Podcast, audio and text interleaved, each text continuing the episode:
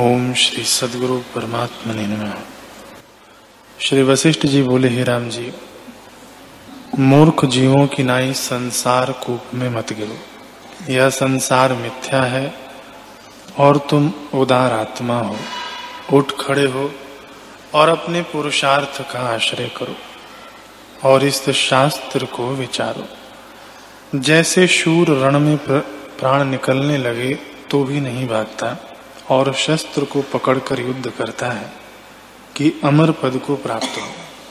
तैसे ही संसार में शास्त्र का विचार पुरुषार्थ है, यही पुरुषार्थ करो। और शास्त्र को विचारो कि कर्तव्य क्या है।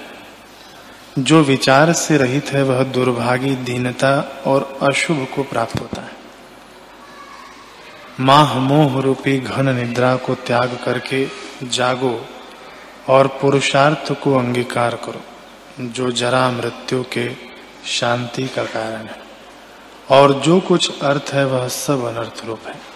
भोग सब रोग के समान और संपदा सब आपदा रूप है।